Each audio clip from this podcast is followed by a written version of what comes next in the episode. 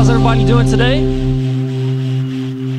Hey, if we haven't had the chance to meet yet, my name is Matt. I'm one of the part of the teaching team here at Vintage, and I'm very excited to continue our Easter People series this week. I'm honored that Pastor would allow me to bring today's message. And despite the fact that I, I don't have as cool a tennis shoes as he would have up here, uh, we might still have some fun today if you're okay with that. I do want to take a moment and honor our senior pastor and his wife, Kyla.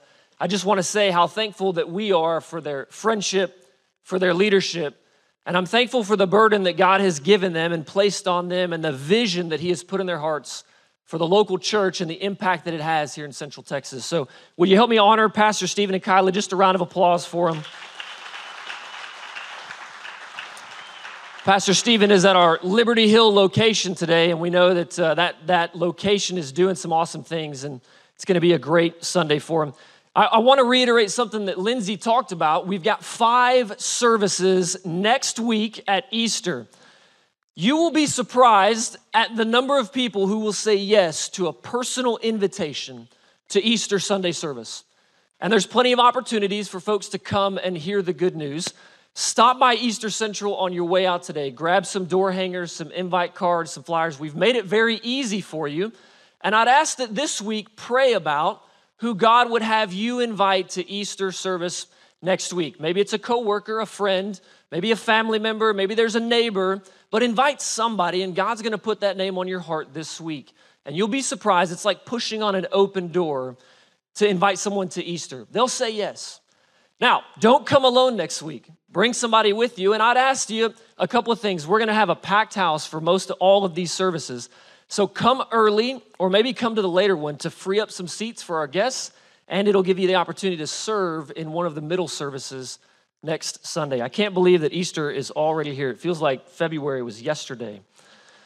Well, um, we're gonna dive into today's message. You know, the Easter story you heard in the video leading up, it, it is the ultimate story of good triumphing over evil. It was a demonstration of God's love for all of humankind, and it was the undeniable proof that Jesus defeated all the powers of hell, sin, and death itself. And our key passage is found in Matthew twenty-eight, one through six. After the Sabbath, at dawn on the first day of the week, Mary Magdalene and the other Mary went to the tomb. There was a violent earthquake, for an angel of the Lord came down from heaven, and going to the tomb, rolled back the stone and sat on it. His appearance was like lightning, and his clothes were white as snow. The guards were so afraid of him that they shook and became like dead men. The angel said to the women, "Do not be afraid, for I know that you are looking for Jesus who was crucified. He is not here. He has risen, just as he said. Come and see the place where he lay." We know as Christians that that moment was the moment of our salvation, and it was the beginning of our resurrection story as well. Now, over the past few weeks, we've looked at John the Baptist. Last week, we studied James, the half-brother of Jesus and the author of the book of James. And today, we're gonna be looking at the Apostle Paul, perhaps the most transformed of all of the Easter people that we have studied so far. So let me give you some information about Paul, just so you can sort of place him in the storyline of Scripture, okay? So the Apostle Paul, you'll hear him called Saul. You'll hear him called Saul of Tarsus. You'll hear him called Saint Paul. It's all the same person, but he was, scholars place him anywhere from two to six years younger than Jesus. He was a Roman citizen born of a Jewish family. His name was Saul, but replaced with Paul after a moment that he had an encounter with Jesus on the road to Damascus, and we're gonna talk about that later. At some point in Paul's life, he studied under a famous teacher of that day, Gamaliel. The book of Acts describes Paul as a skilled tent maker. He was a persecutor of the early Jesus movement, first century Christians, and Paul is named among those who approved of, may have even been present for, the stoning of Stephen, the very first Christian martyr. But we'll see that Paul was the author of nearly half of the New Testament. thirteen of the twenty-seven books in the New Testament, Paul wrote. The story of Paul is a wild one because he went from such a hater of Jesus and those who loved and followed Jesus to the most impactful and influential Christian that the world has seen to date. And I think if Paul were with us today, he would share a few lessons. And so today we're going to take a look at some of those. If you've got your notes, pull them out. You're smarter with a pen. That is empirically proven. So I think the first thing we'll hear from Paul is that everyone has a past that they're ashamed of. Has anybody come across a recent yearbook photo lately? I know some of you, when you move and you dig through some of those boxes that you never unpacked anyways, you find some of those old glamour shots from the mall when you were kids. The laughter is telling. Those are, oh yeah, I saw that one. An old driver's license photo, right? How many of you got some awkward family photos from your past? You wish you could just burn those. Thank goodness that, you know, that back in the day, a digital footprint wasn't a thing. You can actually burn those photos. There's no proof of it, right? So I, there, there is, there is a past that we're all ashamed of, and maybe some of it's a bit comical, and maybe you have a real past that you're ashamed of. There's some real dark stuff, some very trying stuff in your past. Let's read a little bit about what Paul has to say about his past. Acts twenty-two, one through five. Brothers and esteemed fathers, listen to me as I offer my defense. When he, when they heard him speaking in their own language, the silence was even greater. Then Paul said, I am a Jew, born in Tarsus, a city in Cilicia, and I was brought up and educated here in Jerusalem under Gamaliel. As his student, I was carefully trained in the Jewish laws and customs. I became very zealous to honor God in everything I did, just like all of you today. And I persecuted the followers of the way, hounding some to death, arresting both men and women, and throwing them in prison. The high priest and the whole council of elders can testify that this is so. For I received letters from them to our Jewish brothers in Damascus, authorizing me to bring the followers of the way from there to Jerusalem in chains to be punished. If anybody had a past to be ashamed of, it was Paul. The man had dedicated his entire adult life to hunting down, killing, or if he didn't kill them, putting them in chains and dragging them back for what would be a horrific trial and an eventual death. Paul had a past to be ashamed of. But instead of trying to hide his past, I want you to see what he did in that in the verse of scripture that we just read. Paul calls it out because he recognized that his past was a point of reference to demonstrate just how far an encounter with God can bring a person. It was part of Paul's story, not the thing that he worked hard to hide. And friends, it was worth hiding, but it was a point of reference. Everyone has a past that they're to be ashamed of, but, but that past is part of your story. It becomes part of your testimony. I think if Paul were with us today, the second thing that he would tell us is that you must surrender to Jesus. You must surrender to Jesus. You know, sometimes in life, we try to do a lot on our own. But there is only one person, there's only one experience that will truly change your life. It's lasting change, and that's an encounter with a resurrected Christ.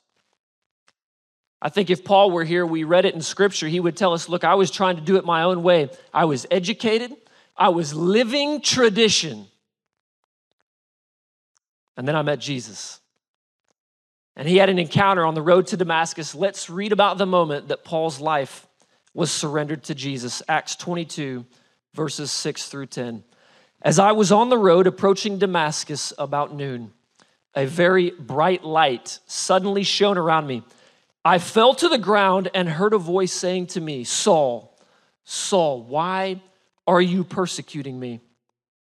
Who are you, Lord? I asked, and the voice replied, I am Jesus the Nazarene, the one you are persecuting. The people with me saw the light, but didn't understand the voice speaking to me. I asked, what should I do, Lord? And the Lord told me, get up and go into Damascus, and there you will be told everything you are to do. You see, when we have an encounter with a resurrected Jesus, as Paul did that day on the road to Damascus, everything changes.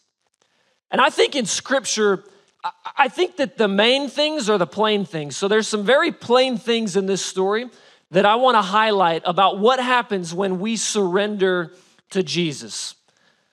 Number one, Jesus changes our direction.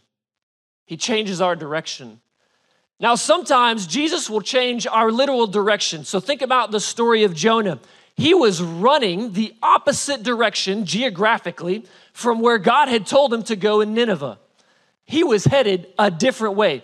He had an encounter with God in the belly of a whale, and God literally changed his direction. He put him back in the direction that he told him to go in the first place.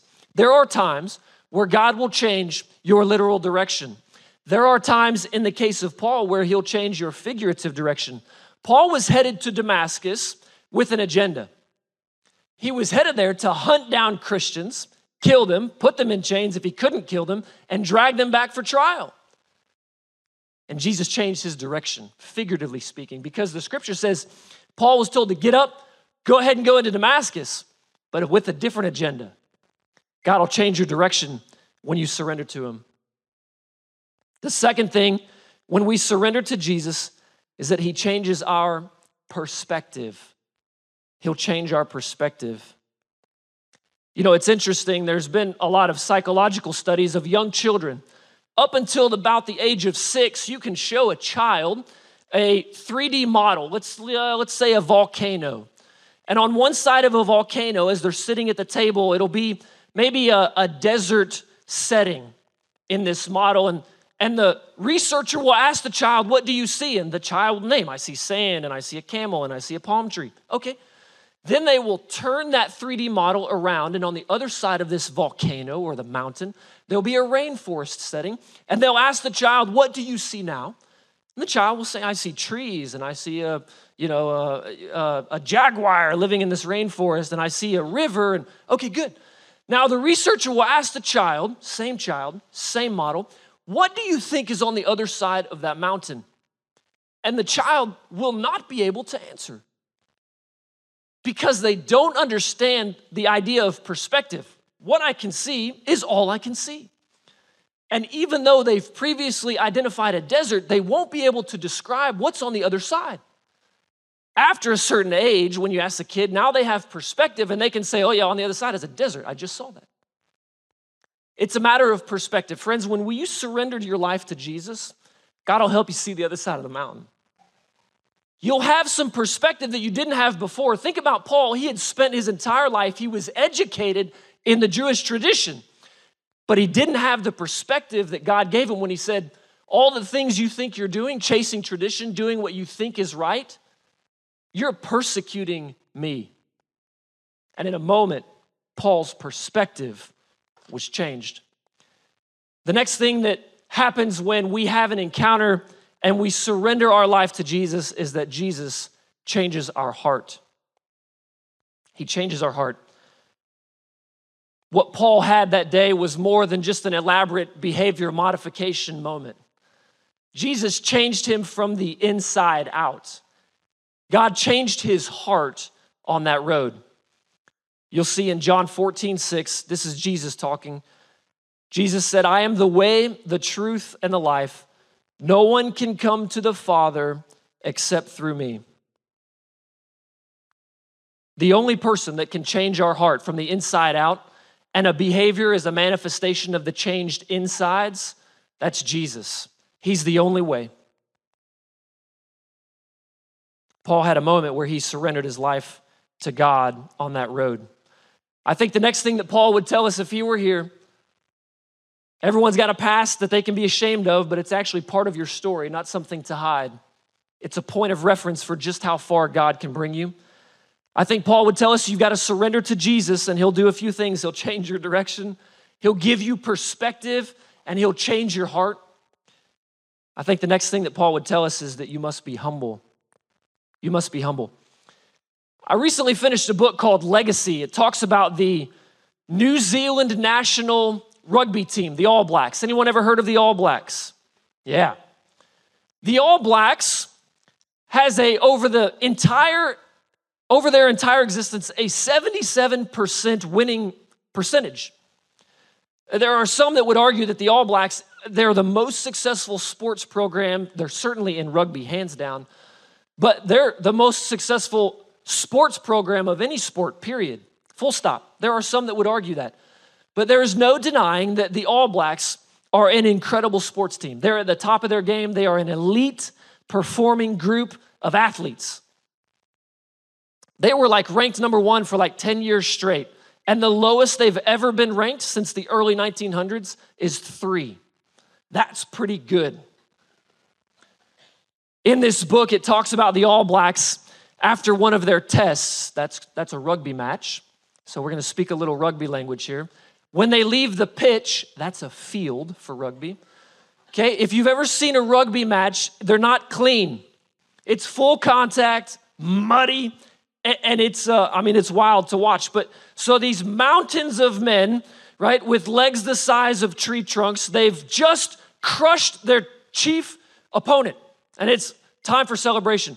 So they all file into the locker room. There's media there. There's friends and family, and some of their biggest fans are in there, and it's a party. There is much to be celebrated. The All Blacks have won again, and they've crushed their opponent. And after a few moments of celebration, the team manager will escort everyone who is not a player out of the locker room. And it's just the players that remain. And in complete silence, these men will get up, they'll grab a broom, and they'll begin to sweep their locker room. And as the author asked the coach, why do you do this? You're an elite program. You could have, you, you could hire dozens of people to come and clean this up for you. Why have the players do that? These, these are elite athletes at the top of their game, ranked number one year over year. And the coach begins to describe. He says, you've got to be grounded to be great. And we know that humility is one of many ingredients in what maintains greatness on the field. And so in some small way, the players sweeping this locker room, because no one cleans up after the All Blacks except the All Blacks. And he says, this is, this is one of many things we do to reestablish, to remind the players, humility. Think about Paul. He was literally knocked off of his high horse on the road to Damascus. Here's a man highly educated, at the top of his game, revered and feared in many respects, and God knocks him literally off of his horse onto the ground. And that must have been quite the experience to live his entire life doing what he was convinced was right, only to be told by a voice from heaven that you're completely wrong. You're persecuting me. What a humbling experience that must have been. In First Corinthians fifteen nine, Paul says, he's writing to the church in Corinth, for I am the least of all the apostles. In fact, I'm not even worthy to be called an apostle after the way I persecuted God's church. In a separate letter to Timothy, Paul writes, this is a trustworthy saying, and everyone should accept it. Christ Jesus came into the world to save the sinners, and I am the worst of them all. In some translations, Paul actually says, I'm the chief sinner. Hey, by the way, on that moment, that road to Damascus moment, when Paul was knocked off of his horse, he was spoken to by a voice from heaven saying, you're persecuting me. Everything you've known to date is actually wrong. By the way, Paul was blinded. And he had to, blind, finish his route into Damascus and rely on someone to take care of him for a few days until God returned his sight. Paul was on his way to Damascus to persecute Christians, hunt them down, kill them if possible, put them in chains if he couldn't, drag them back. He had a moment where it was a life-changing moment. God blinded him, which is a humbling experience. And God said, you're going to have to rely on somebody. And it was a Christian man who took Paul in for a few days until God returned his sight. Interesting how humbling that might have been. Couldn't see. And the one person he had to rely on was probably one of the people he was headed to hunt. What a humbling experience. I think Paul would tell us you got to be humble. The next thing that Paul, I think, would tell us is the church is about people. Church is about people. Does anyone recognize the name Eddie Collins? Eddie Collins. I, I see a lot of no's. I wouldn't expect you to know Eddie Collins. He played for a baseball team called the White Sox. Any White Sox fans in here? In the early nineteen hundreds. So we're going to talk a little bit about baseball. I know last week was opening day for many of your favorite teams. I, I hope they did well. Uh, if they didn't, there's like four hundred baseball games in a season, so I'm sure they'll turn it around somewhere. There's a play in baseball. You don't see it very often nowadays, but it was quite important. Uh, you'll still see it from time to time, but it's very rare. But certainly when Eddie Collins played for the White Sox, Eddie Collins holds the record for the most of this play that I'm about to talk about. It's called the sacrifice bunt. So let's talk about the sacrifice bunt. The sacrifice bunt is a play in baseball when there's a runner on base. You'd like to get that runner to a scoring position, and to do it, the batter will perform a sacrifice bunt. It's a play where the batter will square up to the pitcher, barely tap the ball, just enough to keep it in play, but enough to move the infielders out of their normal position. Now, they call it a sacrifice bunt because unless the batter is wicked fast, he will be thrown out, okay? So the sacrifice bunt, batter squares up, barely touches the ball, goes into play. Out, infielder has to come out of position to throw the runner out at first because that's the only play that they can make out of that bunt. But friends, here's what I want you to know. The sacrifice bunt has nothing to do with the batter. It has everything to do with advancing the runner to a scoring position. That's what that play is about. Now, Major League Baseball players, they can, sw- they, they can swing for the fences. They're paid to hit home runs. But a sacrifice bunt has nothing to do with this person who could take a three-inch diameter bat and somehow in a matter of seconds make a decision and hit a baseball slightly larger than the diameter of the bat, four hundred twenty feet into the outfield for a home run. They can do that in a moment. But a sacrifice bunt has nothing to do with what they can do. It has everything to do with advancing that runner to a scoring position.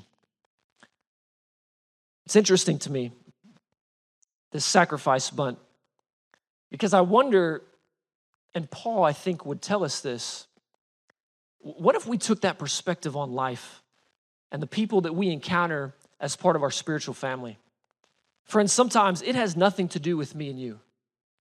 It has everything to do with advancing somebody to scoring position. Paul would say that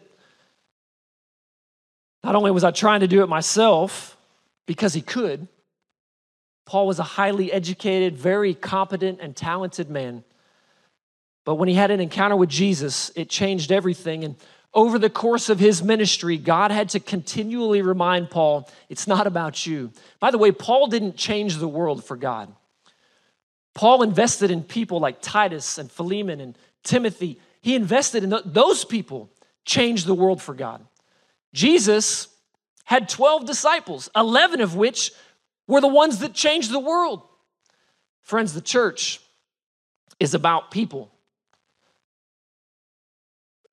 And I think Paul would tell us, hey, you, we always need to be coachable because in this journey with Christ, there will always be people that God puts in our pathway to sharpen us, to challenge us, to encourage us, to build us up, to remind us to stay grounded so we can continue to be great for God. There's gonna be people in our pathway. And friends, you will be that person in someone else's pathway. So I think it's important for us to remember to stay coachable. Let's look at Colossians three sixteen. Let the message about Christ in all its riches fill your lives. Teach and counsel each other with all the wisdom he gives. Sing psalms and hymns and spiritual songs to God with thankful hearts. You see, friends, sometimes it's not about the transformation that's happening inside of us. God wants to do something in us so he can do something through us, and the thing he wants to do through us often is to impact and help be part of the transformation in somebody else, to advance the runner to a scoring position. So sometimes it's just not about us. The church is about people. I think the last thing that Paul would say about what we can learn from him is to choose to love the church anyways. The church, by the way, is, is people. We used to have a pastor that would say, "Good morning, church. Welcome to the building," right? The church is more than a place. It's a body of people. And because people are imperfect, sometimes church, people attach this negative connotation with church. But you know what? Paul would say, love the church anyways. The church is God's, by the way. It's not ours. It's his. Let's look at First Thessalonians two, verses seven through eight. "As apostles of Christ, we certainly had a right to make some demands of you. But instead, we were like children among you, or we were like a mother feeding and caring for her own children. We loved you so much that we shared with you not only God's good news, but our own lives too." Jesus loved the church and he gave his life for it. We see that in Ephesians five twenty-five. You know, Paul gave his life for the church too. And it wasn't because Paul's sacrifice for the church was some sort of substitutionary moment or, or it would atone for anybody. It had nothing to do with that. Only Jesus' death did that for the church. But Paul loved the church anyways. And some of his darkest moments, he spent building the church and pouring into its people. You may have heard of the prison epistles. It's four letters, each written to a specific church, or in the case of Philemon, written to a person. But Ephesians, Philippians, Colossians, and Philemon, those books were written while Paul was under house arrest in Rome. Now, don't think of house arrest as like ankle bracelet. I get, you know, three square meals in my own palatial home. The house arrest is very different in those days. And what was likely a very dark time for Paul, we find him pouring into the churches scattered across the known world. Even in his darkest moments, he was still caring for and looking after first century Christians, trying to overcome some first century Christian problems. And they're incredibly applicable to us today.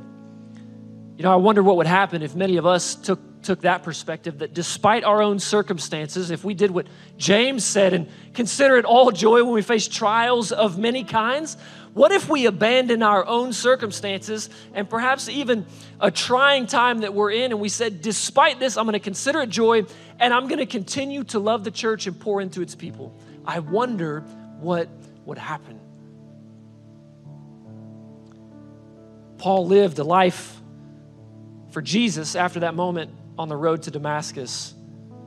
And even in some of Paul's darkest moments, whether under house arrest or in a dark hole in the ground that they called prison, Paul continued to love the church. You know, oftentimes we'll let anything keep us from church. Pandemics, life challenges, we're busy, maybe something's going on. Anything will be enough to keep us away. But I, I have looked and looked in Scripture, and if you find it, let me know, but I haven't found it, the pause button for building God's church. I've not found it. And I think Paul would agree here that we got to continue to love the church despite the circumstances around us, continue to pour into its people.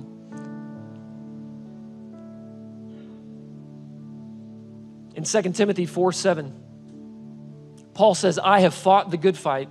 I have finished the race and I have kept the faith." We've gone through some things that I think Paul would tell us today. Everyone's got a past that you could be ashamed of, but friends, it's, it's a point of reference to demonstrate just how powerful the saving grace of God is. You've got to surrender to Jesus, and when you do, he'll change your direction, he'll change your perspective, and he'll change you from the inside out. You've got to be humble. Remember that the church is about people, and he would tell us to love the church anyways. You know, years ago, there was a great sports psychologist who was also a very successful coach. And I won't say his name, but, but when asked what, what makes great athletes, how can you identify a, a truly great athlete that will perform at the highest levels? And this psychologist and coach responded with some of the typical answers you would expect. I look for agility. I look for strength. I look for good vision on the court if it were a basketball player, or on the field for a football. I look for all those things. We would expect those answers. And then he closes with a characteristic that we would not ordinarily pick out. It was a bit surprising. This coach says, I look for people who can endure the mundane longer than anybody else. In other words, the athletes that showed up into the weight room and did the same lifts day after day, despite the fact that they got old and they might not see results right away, there will come a day, either in a training session or when the moment mattered most in a game, and all of that mundane training would pay off. He says, I identify great athletes because they're able to endure the mundane when others want to give up. They don't see progress. This is getting boring.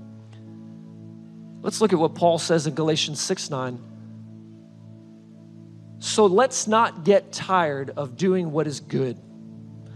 At just the right time, we will reap a harvest of blessing if we don't give up. I don't know how many times you've invited that neighbor to church and they've said no. Do it one more time. I, I don't know how many times that you've prayed for that family member who really needs an encounter with God and it's not happened yet. I don't, just do it one more time. Don't get tired of doing what is good, because at just the right moment, you will see a harvest.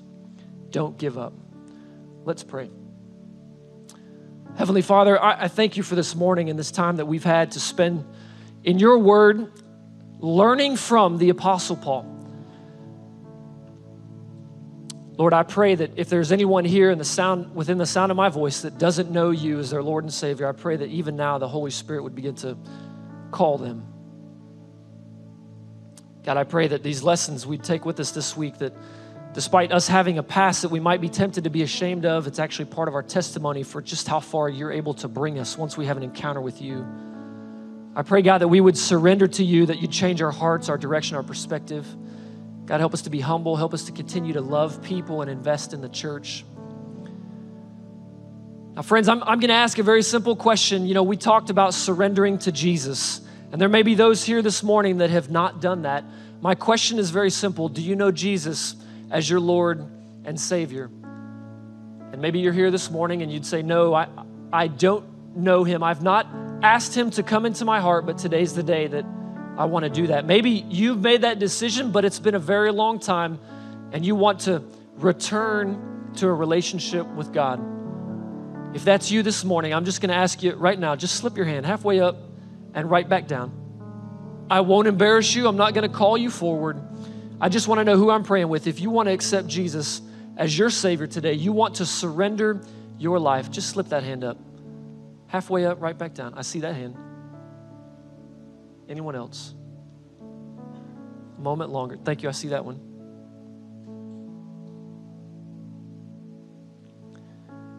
In the Bible, it says in Romans ten nine that if we confess with our mouth that Jesus is Lord and that God raised him from the dead, we'll be saved. It's the greatest gift that we could ever receive, and it's free for the taking. And so in a moment, I'm going to pray a prayer. Maybe you raised your hand. Maybe you didn't. You thought I was going to embarrass you. I'm still not going to. But I'm going to ask all of us to pray this prayer together as we do what Romans ten nine says. Church, we believe in what they're doing. Let's pray together. Dear Jesus, I confess that I'm a sinner. But this morning, I turn to you. I believe that you're the Son of God. I believe you were raised from the dead so that I can have a relationship with you. Forgive me of my sins. I turn to you. Help me to live every day from this moment forward, step in step with you. Guide me, Lord. Thank you for loving me. In Jesus' name. Amen. Amen. Come on, church, let's celebrate with those.